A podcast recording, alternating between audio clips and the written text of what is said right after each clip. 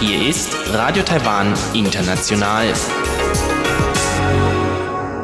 Herzlich willkommen beim halbstündigen deutschsprachigen Programm von Radio Taiwan International an diesem Samstag, den 29. Februar. Heute im Programm erst der Blickpunkt und zwar geht es um das Buch Puzzle 228, das anlässlich des 73. Jahrestags des 228-Massakers vorgestellt wurde. In Reise durch Taiwan ist danach Elon Huang im Gespräch mit Marco Wesenig über seine Reise durch Natur und Städte in West-Taiwan.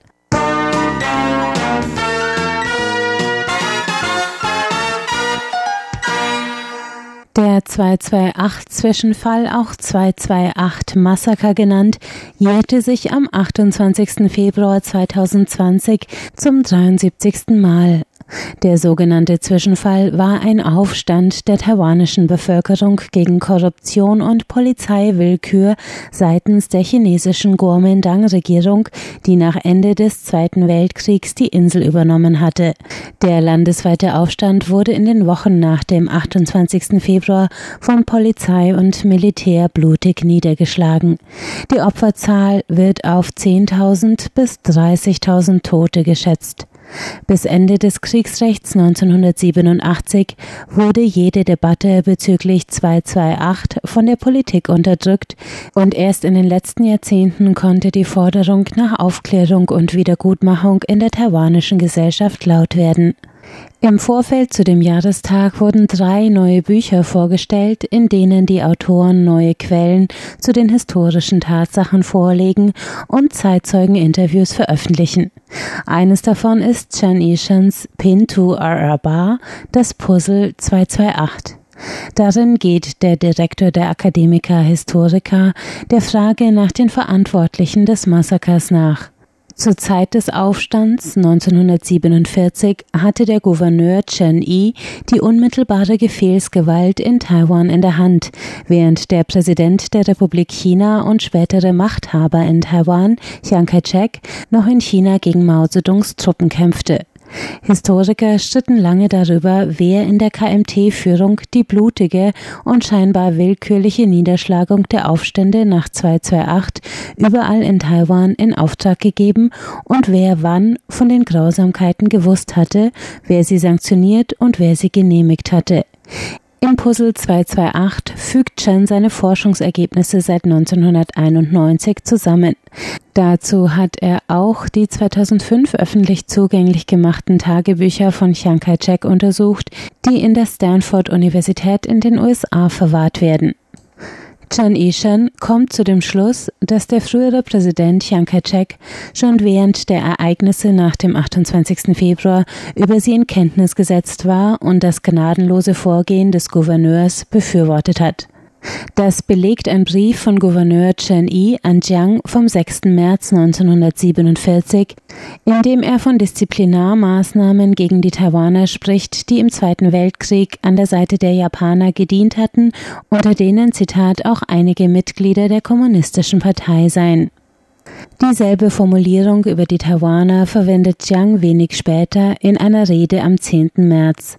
Auf der zentralen Parteiversammlung der Kuomintang in Nanjing, China, ab dem 22. März 1947 werden die Ereignisse in Taiwan auch zum Thema gemacht. Einige Parteimitglieder fordern Aufklärung des Massakers und Strafen für die Befehlshaber. Wieder stellt sich Chiang Kai-shek hinter das Vorgehen Chen Yis und sagt, er sehe keinen Grund, den Gouverneur zur Verantwortung zu sehen. Historiker Chen Yishen hofft, dass sein Buch ein für allemal Zweifel an Mitschuld und Mitwisserschaft des ehemaligen Präsidenten ausräumt. Auch der Vorsitzende der Stiftung zum Gedenken an 228 und Veranstalter der Buchvorstellung, Xu Huayuan, hofft auf eine graduelle Transformation des historischen Bewusstseins und das Ende eines verklärten Geschichtsrevisionismus über den ehemaligen Diktator in Taiwan. Unsere andauernde Forschung soll nicht nur der Vergangenheit, sondern auch der Zukunft dienen. Durch diesen Prozess vertiefen wir die Werte von Freiheit, Demokratie und Menschenrechten.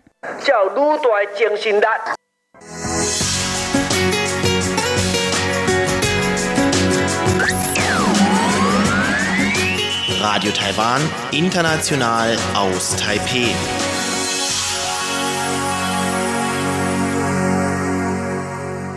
Weiter geht's mit Reise durch Taiwan und Elon Huangs Gesprächspartner ist heute Marco Wesenig, der zum zweiten Mal zu Besuch in Taiwan war. Diesmal war er in West-Taiwan unterwegs und erzählt heute von seinen Besuchen in Tainan, am Sonne-Mondsee und in Taichung.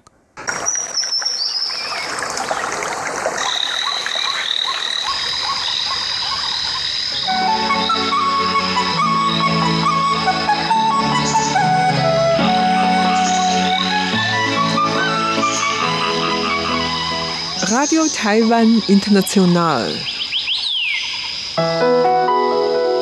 Reise durch Taiwan. Herzlich willkommen, liebe Hörerinnen und Hörer. Am Mikrofon begrüßt Sie heute Ilon Huang. Als Gast bei mir heute im Studio ist Marco Wesenig aus Berlin, der zurzeit das zweite Mal Taiwan besucht. Zuerst möchte ich von ihm wissen, was ihn überhaupt nach Taiwan gebracht hat. Ich habe hier mein Glück gefunden in Form meiner Freundin, die wohnt hier und wir besuchen uns regelmäßig gegenseitig und jetzt war ich wieder an der Reihe und ja, das mhm. war der Grund oder ist der Grund, warum ich hier bin. Darf ich kurz fragen, beim ersten Besuch, was haben Sie da so von Taiwan gesehen? Eigentlich recht wenig. Wir waren nur in Taipei. Okay. Haben letztendlich ja nur Taipei kennengelernt oder ich habe nur Taipei kennengelernt. Und ja, nee, das war es eigentlich. Und jetzt sind Sie das zweite Mal hier und jetzt, glaube ich, haben Sie ein bisschen mehr davon gesehen. Kommen wir gleich noch darauf zu sprechen. Ich wollte ganz kurz fragen, Coronavirus, ähm, hat Sie da irgendwie in Ihre, in Ihrer Reise oder beziehungsweise die Schutzmaßnahmen gegen den Coronavirus, hat das irgendwie die Reise beeinträchtigt oder in irgendeiner Weise behindert? Indirekt schon. Ursprünglich sollte ich über Peking äh, fliegen. Nachdem mir aber alle abgeraten haben, äh, einen Zwischenstopp in China einzulegen, ähm, konnte ich meine Reise, meine gebuchte, schon im Dezember gebuchte Reise stornieren und bin jetzt direkt von Paris aus nach Taipei geflogen. Okay, mit IVA Air oder? Mit Air France. Ach, mit Air France, okay. Mit Air France. Und ansonsten mhm. irgendwelche Vorsichtsmaßnahmen. Sicherlich, man hat Masken mitgenommen, aber ähm, mhm. ich denke mal, das ist genauso sicher wie in Deutschland hier. Also mhm. von daher, die Ansteckungsgefahr, denke ich mal, ist sehr klein. Ja, Sie sind ja so umhergereist. Können Sie ganz kurz beschreiben, wo Sie dann waren in den letzten Tagen? Genau, wir oder ich bin in, in Taipei angekommen. Wir waren eine Nacht hier und sind dann nach Tainan gefahren, haben dort drei Nächte verbracht, ähm, uns das Feuerwerkfestival angeguckt bzw. okay. miterlebt. Mhm.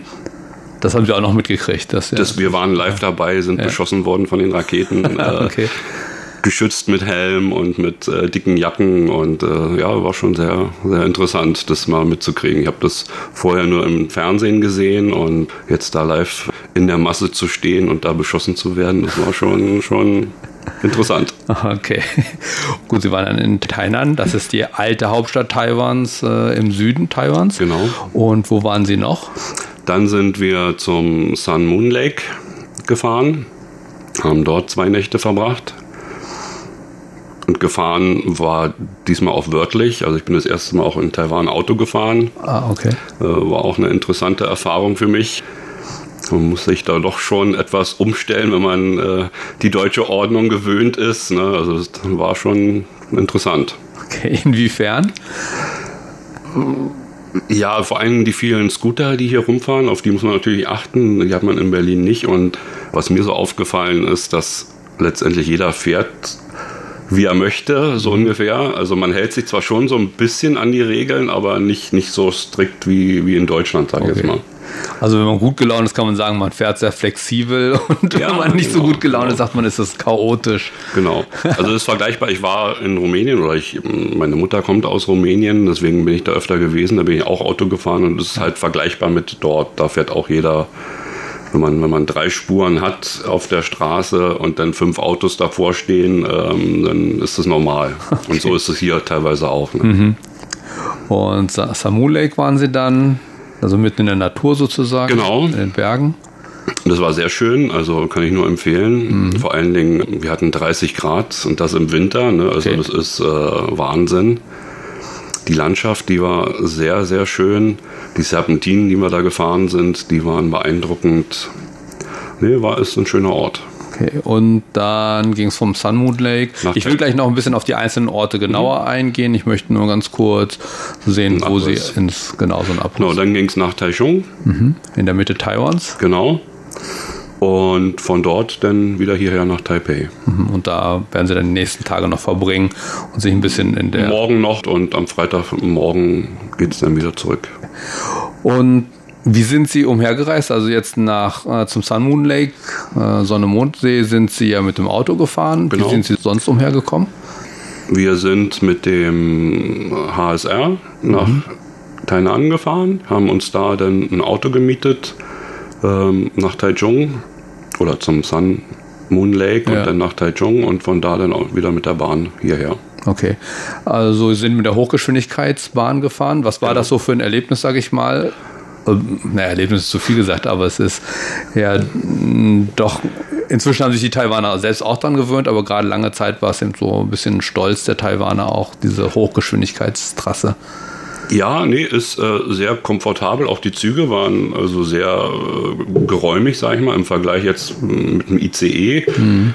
Die, die Beinfreiheit, die man da hatte, die war enorm. Also war schon, schon angenehm zu reisen. Mhm.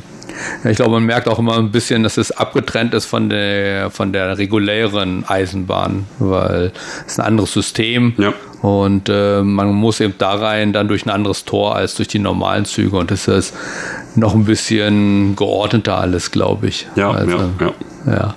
Und gut, dann sind sie halt Tainan gefahren. Sie haben schon erwähnt, dass sie dort das ähm, Feuerwerk miterlebt haben. Und was haben Sie sonst noch gesehen? Also Tainan ist ja unsere alte Hauptstadt aus der Qing-Dynastie noch und ich glaube, es gibt halt viele der ältesten Sehenswürdigkeiten in Tainan. Jetzt muss ich erstmal überlegen, was wir alles gemacht haben, das ist schon so lange her. wir sind natürlich durch die Stadt äh, gezogen, haben uns da einige äh, Museen angeguckt. Mhm. Genau dieses Vor... Äh, wie Selandia. Selandia haben wir uns angeguckt, da waren wir. Wir waren im, im Green Tunnel oder im grünen Tunnel, ja. sind da durchgefahren.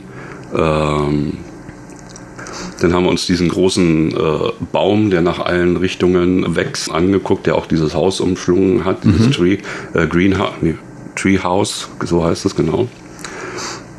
Das haben wir gesehen und Macht Tainan einen anderen Eindruck auf Sie als Taipei zum Beispiel? Ja, auf jeden Fall. Ja. Ist viel, viel ruhiger, viel gelassener dadurch, dass auch nicht so viel Verkehr dort ist, äh, ist es doch um einiges entspannter, würde ich mal sagen.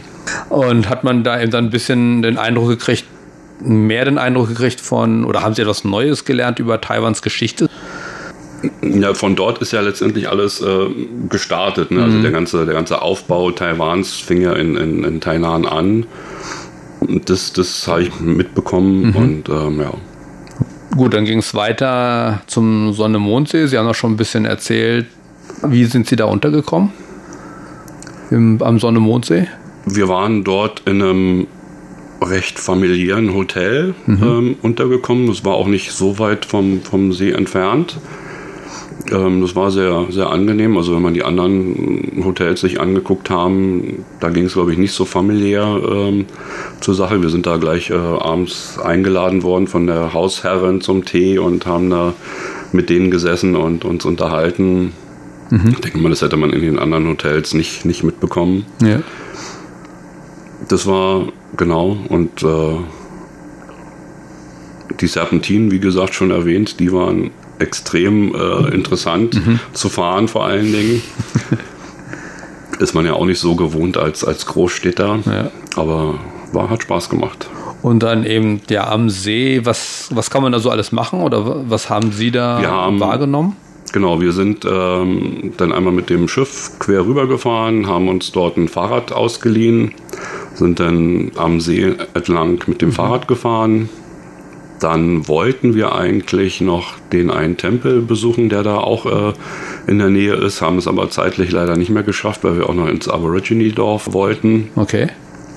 Das haben wir noch gemacht. Ein kurzer Besuch dort, denn uns hat dann ein enormer Regenguss äh, erwartet. Also das Wasser lief da nur die Treppen runter. Ähm, von den Kirschblüten, die dort äh, blühen, haben wir kaum was mitbekommen, die wir uns eigentlich angucken wollten. Ähm, ja, ja. War sehr interessant, diesen Gegensatz hinzusehen. Einerseits 30 Grad und dann auf einmal so viel Regen, so viel Wasser, äh, ist da glaube ich noch nie runtergekommen. Ja, ja gut, das sind unsere Extreme hier manchmal ja. auch, wenn wir einen Taifun haben und so, dann ja. stehen manchmal die Straßen unter Wasser. Und genau. Wie war das in dem Aboriginal-Dorf oder in dem Ureinwohnerdorf? War, wir haben da leider nicht ganz so viel von mitbekommen, weil wie gesagt, das äh, goss aus Eimern. Mhm. Ähm, wir waren dann letztendlich froh, irgendwo sicher unterzukommen, unterzustehen, weil wir waren so durchgenässt von dem Regen, trotz Regenschirm, trotz allem. äh, wir sind dann bloß mal mit der Kabinenbahn einmal hoch und runter gefahren. Oh, okay.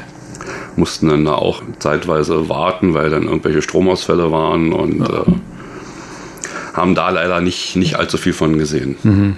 Ah, okay. Aber mit der Kabinenbahn sind Sie einmal über den See gefahren, in die, in die Höhe sozusagen, also konnten Sie den See so ein bisschen von oben sehen? Nicht wirklich, weil, weil es so gesagt, das, das war. Wetter war nicht, okay. nicht dementsprechend. Hm, okay. Gut. Sind Sie dann im Regen wieder weggefahren oder hat es sich bis dahin dann aufgeklärt, als Sie am nächsten Tag dann, dann ging es ja nach Taichung weiter? Also es hat die ganze Nacht noch so ein bisschen weiter geregnet, ähm, aber am nächsten Tag war dann wieder alles normal, also als ob nie was gewesen mhm. wäre. Und genau, dann sind wir nach Taichung gefahren. Wie ist die Fahrt dorthin? Ist das auch, sind das lange Bergstrecken schwierige oder kommt man da schnell auf die Autobahn? Na, wir haben schon ein bisschen gebraucht, um auf den Freeway, auf die Autobahn zu kommen. Ähm, das ging dann auch wieder über Serpentin äh, entlang und äh, ja, aber mhm. das ging recht zügig, also es war jetzt nicht so ja. dramatisch. Und jetzt mit den Schildern ist das auch kein Problem. Soweit ich weiß, ist meistens auch auf Englisch dann auf den Autobahnen. Genau, das, das ist kein Problem. Was ein Problem am Anfang für mich war, waren die Ampeln. Mhm. Weil zum einen sind sie ja waagerecht und ähm, dann muss man auch achten, wie viel Lichter sind da in einer Reihe. Mhm. Wenn man dann links abbiegen will, ähm, dass da ein extra Linksabbiegepfeil dann irgendwann mal auftaucht, das habe ich auch noch nicht so äh, gekannt. Ja. Aber wie gesagt, nach, nach einem Tag Autofahren war man eigentlich drin. Hm, okay. Gut, dann sind Sie nach Taichung gekommen, eben die Stadt in Zentral-Taiwan. Was haben Sie da unternommen? Wir haben in Tainan ein Pärchen kennengelernt, mhm. die aus Taichung kamen. Und die haben uns da halt äh, eingeladen und mit denen sind wir dann äh, durch die Stadt geschlendert sozusagen. Wir waren am Meer, haben uns da Ebbe und Flut oder beziehungsweise nur die Ebbe angeguckt. Die Flut kam dann irgendwann später. Waren dann im äh, Rainbow Village, haben uns das angeguckt. Was kann man da so machen? letztendlich nur gucken und Fotos okay. schießen. Ja. Also die, die, die Kunst des Malers bewundern, der mhm. da die ganzen Häuser in farbenprächtigen äh, ja, Farben angemalt hat. Ich war da noch nie. Ist das direkt in der Stadt oder ist das ein bisschen außerhalb gewesen? War vielleicht 20 Minuten so entfernt, also mit dem Auto gefühlte 20 Minuten. Ah, okay. Gut, also auch relativ leicht zu erreichen. Ja, ja, ja. Okay. Das Paar, das haben Sie zufällig in Thailand erst. Das haben wir, das haben wir, als wir da angekommen sind bei dem Feuerwerksfestival, mhm. ähm, weil die auch auf der Suche nach Helmen waren. Man musste sich ja okay. irgendwie mit Helmen schützen. Mhm. Äh, die haben wir da getroffen und die haben oder die sind uns dann immer wieder über den Weg gelaufen dort und dann sind wir halt näher mit denen äh, in Kontakt gekommen und die haben uns dann eingeladen, nachdem sie gehört haben, dass wir nach Taichung fahren. Sagt Bescheid, wir zeigen euch hier so ein bisschen was und äh, Okay, also es war ein taiwanisches Pärchen. Oder? Ja, ja. Ah, okay. Genau. Mhm. Das ist ja auch schön, da hat man jemand vor Ort, der einem so ein also, bisschen was zeigen kann. Ne? Es war, war extrem, auch die Freundlichkeit. Also mhm. Wildfremde Leute einzuladen, kommt, äh, wir zeigen euch hier was. Das ist nicht so normal, würde ich ja, sagen. Ja. Und dann haben sie eben so ein bisschen von der Stadt. Äh, merkte man schon, dass oder ist Taichung dann auch schon wieder anders als Tainan? Ja, so ein bisschen voller oder? Ja, klar. Sind voller und vor allen Dingen moderner. Ne? Mhm. Also diese ganzen Neubauten, die vergleichsweise wir hier in Taipei sind, ähm, die gibt es ja da in, in, in Tainan gar nicht so in der, in der Größe, in der Masse. Okay. Und auch der Verkehr und, und dieses, dieses Jahr dieses chaotische Meer, so das ist schon, schon, schon extrem wieder. Fährt man in, in Tainan bisschen, oder ist es in Tainan übersichtlicher mit dem Verkehr als in Taichung oder weil Taichung noch ein bisschen größer ist, oder? Ja, ja. Hm. Also es ist übersichtlicher, ja. Und also für mich war es leichter, dort zu fahren. Oh, okay. Gut. Und ja, Taichung, haben Sie ein bisschen vom Nachtleben, jetzt nicht mal jetzt nicht Disco-Besuch oder sowas, sondern eben Nacht Wir, waren, wir haben, wir haben einen, einen Abend äh, auf diesem, äh, ich weiß jetzt nicht, wie er heißt, äh, Night Market verbracht, mhm. sind da durchgeschlendert. Auch sehr, sehr interessant okay. zu sehen, äh, was da alles angeboten wird, die ganzen, die ganzen äh, Spezialitäten, die man dort essen kann mhm. und äh, was man da alles kaufen kann. Ja, hat mir sehr gefallen. Ja. Gibt es sowas Vergleichbares in Berlin, wo man sowas nicht unbedingt jeden Abend, aber ab und zu mal? So in der Masse auf einem Punkt wüsste ich jetzt nicht, wo man in Berlin sowas findet. Ne? Mhm. Okay. Also Nachtmarkt ist dann doch auch schon mal was Besonderes, so zu sehen. Jetzt mit den vielen verschiedenen Essen, aber man kann nicht nur Essen dort kaufen. Man kann letztendlich kann man alles kaufen, glaube ich. Also mhm. Kleidung, Essen, ja. Elektronikartikel, Handys. Mhm. Gut, und dann geht es jetzt weiter nach Taipei, beziehungsweise Sie haben ja schon mal in Taipei ein mm, paar Tage verbracht. Und erstmal, was steht jetzt noch an in Taipei? Haben Sie sich da noch was vorgenommen, was Sie besonders sehen möchten in Taipei? Nachdem wir jetzt schon zweimal versucht haben, wirklich die Kirschblüten so. blühen zu sehen, wollen wir jetzt im Anschluss einen dritten Versuch wagen. Und ich weiß gar nicht, wo der hier ist. Da gibt es auch so ein Kirschblütenfestival. Yangmingshan oder zum Yangmingshan? Also ich glaube, ja, das ist dann in Nehu. Das mhm. ist auch genau mitten in der Stadt tatsächlich. Also das ist eben das Interessante auch an Taipei. Ich weiß nicht, ob Ihnen das vielleicht schon aufgefallen ist bei Ihrem ersten Besuch. Wir sind zwar hier mitten in der Metropole, aber drumherum sind Berge und auch relativ schnell kommt man so ein bisschen in die Natur raus. Ich weiß nicht, ja. ob Ihnen das, ja, ja. ob Sie da auch so ein bisschen was unternommen haben schon in der Richtung. Dieses Mal noch nicht, aber mhm. im letzten Jahr, da waren wir dann auch ja, außerhalb so ein bisschen von, von Taipei und haben da uns so ein paar Sachen angeguckt, waren in den Hot Springs und äh, ja, diesmal aber leider nicht. Okay. Wann waren Sie das, letzt, das erste Mal? Welche Jahreszeit war das? Das war auch so im März, im so, März okay. letzten Jahres. Mhm. Gut, das ist ja noch nicht so ganz so heiß. Da ist so heiße Quellen auch mal ganz schön. Also für uns oder für mich äh, war es da schon recht warm. Aber äh, ich denke mal, wir oder ich als, als, als Deutscher fühle die, die Kälte eh nicht so sehr wie, die, wie der Taiwaner an sich. Ähm, mhm. Wenn die anderen da in Wintermänteln rumlaufen, hatte ich dann ein T-Shirt an und ähm, ich bin da etwas kälteresistenter, denke ich mal. Also mhm. es war relativ warm letztes Jahr und dieses okay. Jahr ist es eigentlich auch schon ja. warm. Ja, also gut, wir haben bis jetzt die ganze Zeit viele warme Tage schon im Winter, im Winter gehabt und jetzt nur die letzten zwei, drei Tage war es hier in, in Taipei ein bisschen sehr kalt. Ja. ja der Wind, der, der kam recht kalt. Mhm, genau, ja. Gut, dann das Kirschenfest noch oder die Kirschenblüten werden Sie noch sich auch angucken. Noch, haben Sie noch was geplant?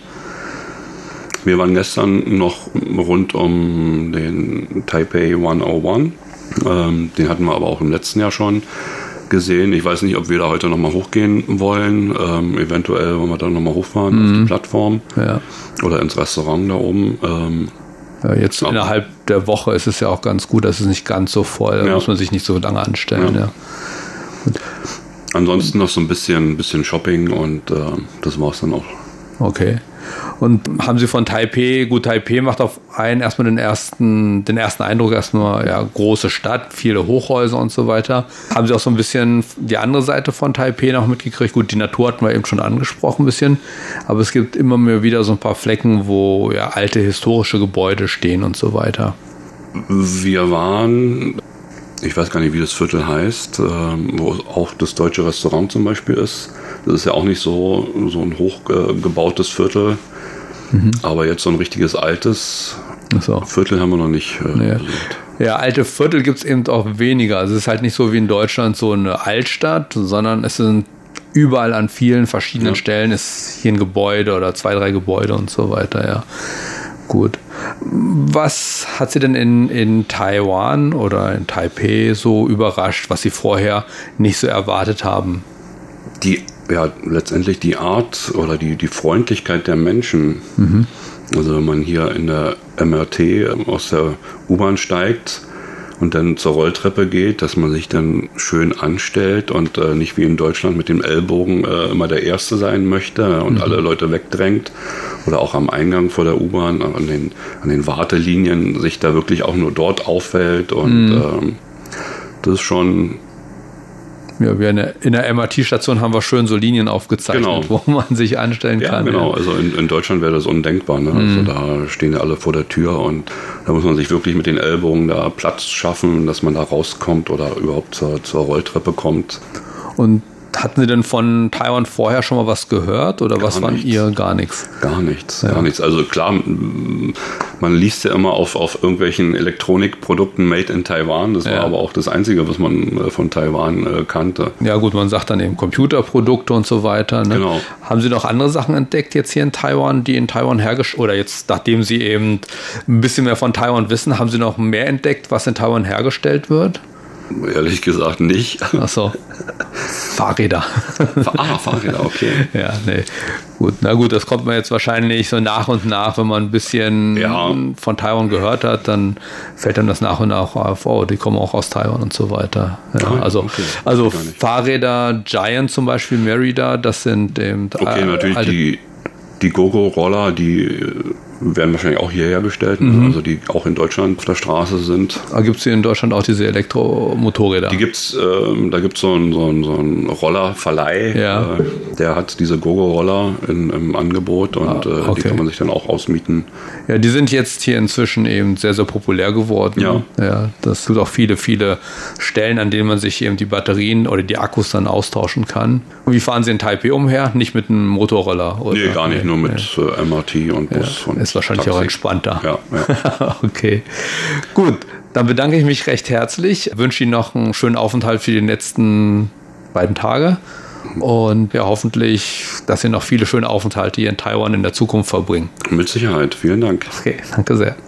Das war Marco Wesenig über seinen zweiten Besuch in Taiwan.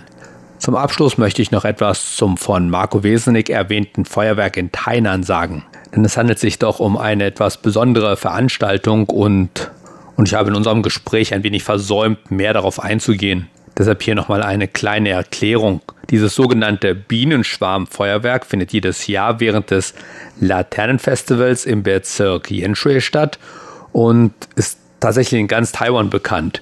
Diese Tradition geht der Überlieferung nach auf die Zeit um etwa 1880 zurück. Damals zur Regierungszeit des Qing-Kaisers Guangxu brach in Yanshui eine Epidemie aus, der Hunderte zum Opfer fielen. Der Überlieferung nach brannten die Menschen zahlreiche Feuerwerkskörper ab, um die bösen Geister zu vertreiben. Daraus entwickelte sich das später jährlich stattfindende Feuerwerk. Doch warum brauchten Mark und seine Freundin Motorradhelme? Tatsächlich setzen sich die Besucher bewusst dem Beschuss mit Feuerwerksraketen aus und müssen sich daher entsprechende Schutzkleidung wie eben Motorradhelme oder besonders dicke Jacken anziehen. Denn von einer Rakete getroffen zu werden, gilt als glückverheißendes Zeichen für die Zukunft. Und damit verabschiede ich mich für heute. Am Mikrofon war Ilon Huang. Vielen Dank fürs Zuhören.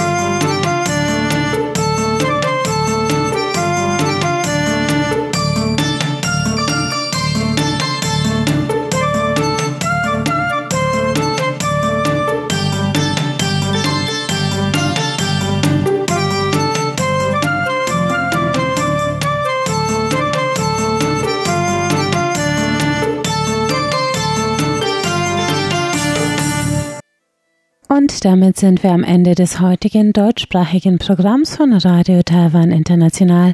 Das Gehörte finden Sie auch auf unserer Website unter www.de.rti.org.tv. Am Mikrofon hörten Sie heute Karina Rother. Ich bedanke mich fürs Einschalten und sage Tschüss, bis zum nächsten Mal.